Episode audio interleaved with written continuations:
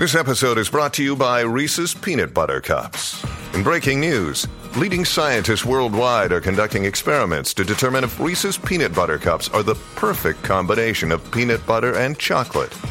However, it appears the study was inconclusive, as the scientists couldn't help but eat all the Reese's. Because when you want something sweet, you can't do better than Reese's. Find Reese's now at a store near you. Mom deserves the best, and there's no better place to shop for Mother's Day than Whole Foods Market. They're your destination for unbeatable savings, from premium gifts to show-stopping flowers and irresistible desserts. Start by saving 33% with Prime on all body care and candles. Then get a 15-stem bunch of tulips for just $9.99 each with Prime. Round out Mom's menu with festive rosé, irresistible berry chantilly cake, and more special treats. Come celebrate Mother's Day at Whole Foods Market. You say yes, I say no. You say stop, but I say go, go, go. All right, 25 after 5, McMonagle with you. No, I'm kidding. Um, he's the Beatles guy around here. Nice to hear from the Beatles in the 5 o'clock hour. Uh, four calls coming up in one second, just real quick, because I did see this. Two quick betting stories that I saw, and I know we only get these stories when they are for large amounts of money, usually. One good, one bad. So the good one was a guy placed a same game, same game parlay bet on the the Bengals and Texans. Now, to win this kind of money, he clearly bet a lot. I believe he bet five hundred thousand dollars. So to bet to win five point five million, he bet five hundred thousand and hit on the Texans winning on the money line over the Bengals. Devin Singletary to rush for over fifty one yards. Singletary an anytime touchdown score and the over of 45 and a half. So he put out, I mean, think about that. He put out $500,000, needed all four things to happen, and it did. And he wound up winning five and a half million. And then this one I saw from last night, a guy placed two, not one, two million dollar wagers on the Bills to cover what the, what's called alternate spreads in the first half. So it wasn't even like he got the whole game out of this. It was these were two first half bets. He bet a million dollars on the Bills at minus one and a half, and a million dollars on the Bills at minus four and a half, both in the first half, and they trailed 15-8 at halftime. And oh, by the way, they had the ball late in the second quarter, and I believe Josh Allen turned it over. So a couple of odd, one good, one bad in terms of uh, gambling. All right, four calls. This is what we do when Al is out. Al is having a colonoscopy today, so four calls. We will start. Give me anything you want. It's it's fine. The the the, the topic is yours to choose. Maury and Bellmore. Good morning, Maury. What's going on? Good morning. Good morning, Jerry. I love the four questions. The big question of the day, very similar to the traffic report. Is Al's colon clean? Yes, it will be. So you have a clear road to do the surgery, to do what they need to do to make sure that uh, that Yes. canal is clear. Yes, because as you know, last time he did this, it was not. Through no fault of his Yeah. own, he did everything he was supposed to do, and then he got yelled at by the doctor for not being clean enough with his procedure from the night before. Yes. What is the what is the dog doing while he's on the pooper? Ah, the dog. So the dog. Thank you very much, Maury, for the call. I appreciate it. I will tell you, the dog stayed uh, at his girlfriend's, so he was actually able to run back and forth to the ba- bathroom and then sleep in peace, uh, and then all was good. And I will tell you this: if Al's results don't come out clean, I give up. I completely give up on nutrition and eating properly, and also yes, Eddie. But family history. I understand that. so that, but, But that's here's a what big I will- factor. Genetic. Here's what I will tell you to that, though, and this is goes to what he and I talk about on the podcast a lot with information, misinformation. There are a lot of these nutrition people out there that will tell you that all of that is a load of crap.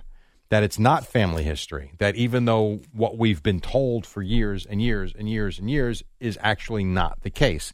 To the point, as I've said to Al, I don't know what to believe anymore. Yeah, I would. I would believe genetic. I myself. happen I happen to agree with you.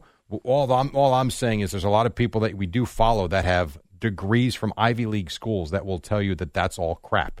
It's mostly diet, it's exercise, it's sleep. All now his sleep not great, but Al for the last ten years. I don't know if it's Close. I, it's close. I don't know if it's Eight, I don't think least. it's 10 years, but I will tell you um, conservatively, for the last five years, he has eaten as good as any human being I know. Mm-hmm. And I mean religiously with his Friday night pizza as like his one little treat. He eats so well and is on, I don't even want to call it a strict diet because he does what he does and he enjoys doing it.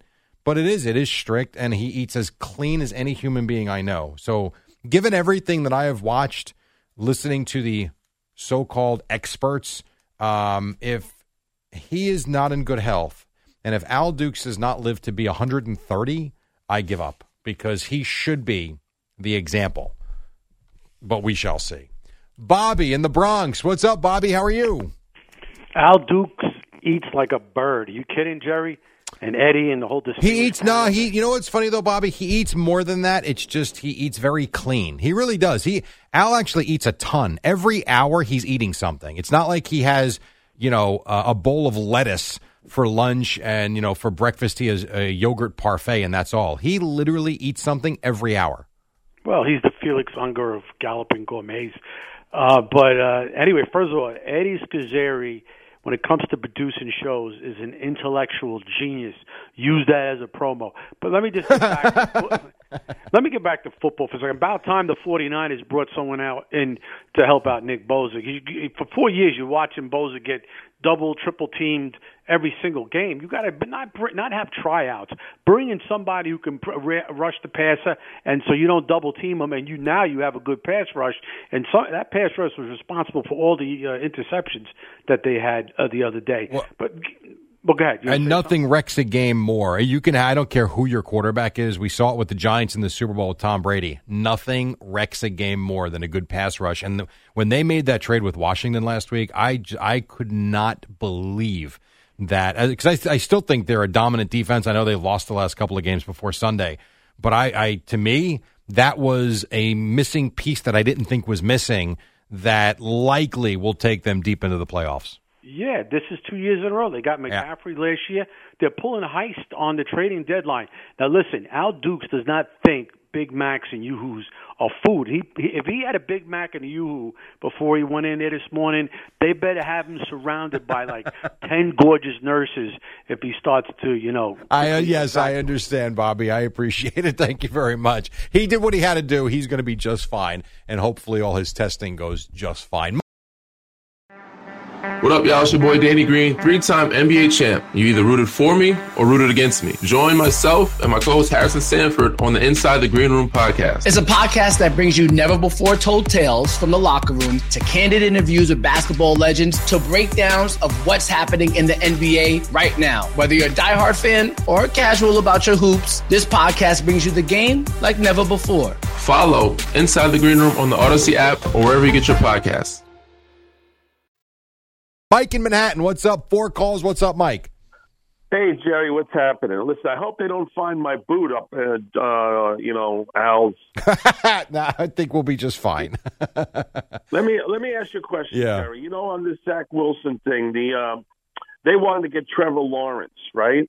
yeah. How come how come more teams when it, when the, that franchise quarterback comes up, how come they don't position themselves in the draft to get that second first round pick and be ready for it? Like, Well, I think Jets can be ready for uh, Trevor Lawrence and have two picks ready for him, uh, and let him go into free agency and make a market for these guys who are kind of untouchable with these two first round draft picks. Well, I think first of all, and I appreciate the call, Mike. We'll look for your boot, no problem. Um, I think when you're talking about trying to position yourself to draft a guy, I think that is something that sounds great in theory, and I don't think that that is a real thought because the guys on the field are trying to play. So if the notion was why didn't they lose another game or two so they could have gotten Trevor Lawrence and not Zach, well, all of that you're right. From a fan perspective, that's what you want them to do. Like I would think a Giant fan today, could be wrong, but I would think a Giant fan today wants the Giants to go 2 and 15 and they want to draft Caleb Williams. The problem with that theory is you can't tell the 52 men that are, you know, playing every Sunday to go out there and lose on purpose. Things will take care of themselves. If you're not a good football team, you're not a good football team, and it will prove it. What we saw Sunday out of the Giants, as Shaun O'Hara said, didn't look like a professional football team. Unless they get healthy in a hurry, the Giants are going to struggle the rest of the season. I don't care who their head coach is. They're not good talent wise right now. They're banged up in key spots. We know this. And so that will take care of itself. Um, and then just the idea of wanting to draft a guy also doesn't mean that you're going to get a guy that's going to be your quarterback for 10 or 15 years. We've seen so many busts, especially from that position, that, yeah, I mean, Trevor Lawrence looked like the real deal. Now, the whole thing with Zach Wilson is another conversation completely because I will go back to that draft year. And if I'm wrong, someone's got to prove it because I don't remember hearing Zach Wilson's name when the season began.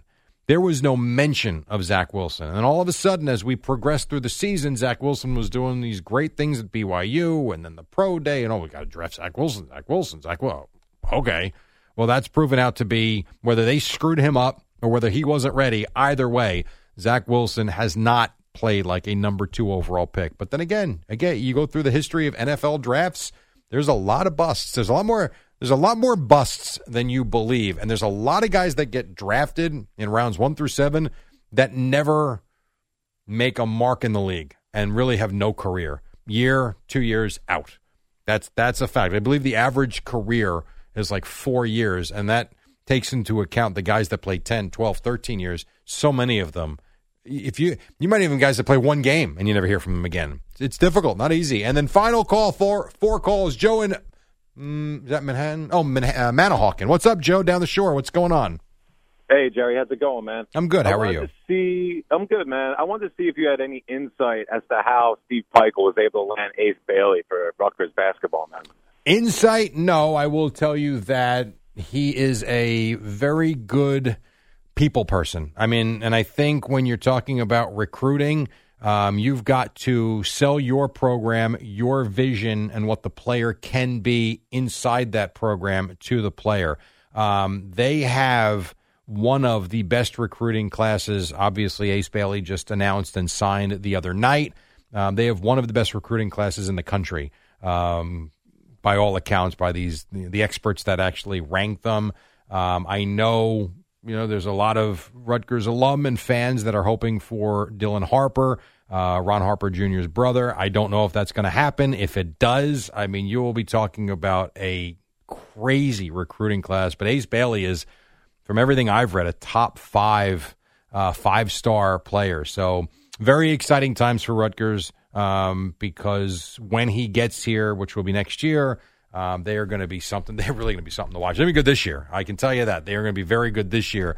You add him to the mix, and then a couple of the other recruits they have, and then of course, if and I don't know if that'll happen, if a uh, a Dylan Harper signs here too and goes to college at Rutgers like his brother did, look out because they will be set up. Now it's a different time in college athletics, as everybody knows. Everybody's basically a free agent if they want to be at the end of the year, and the name, image, and likeness has made things very difficult to keep guys. There are, I believe, that it's the, the the numbers in the thousands of players that put their name in the portal now every year, and so it's almost like you got to sell them every year on what you're doing. But mm, to go out and get and be able to recruit and sign a kid like Ace Bailey really tells you something about the direction of the program and what he has built there.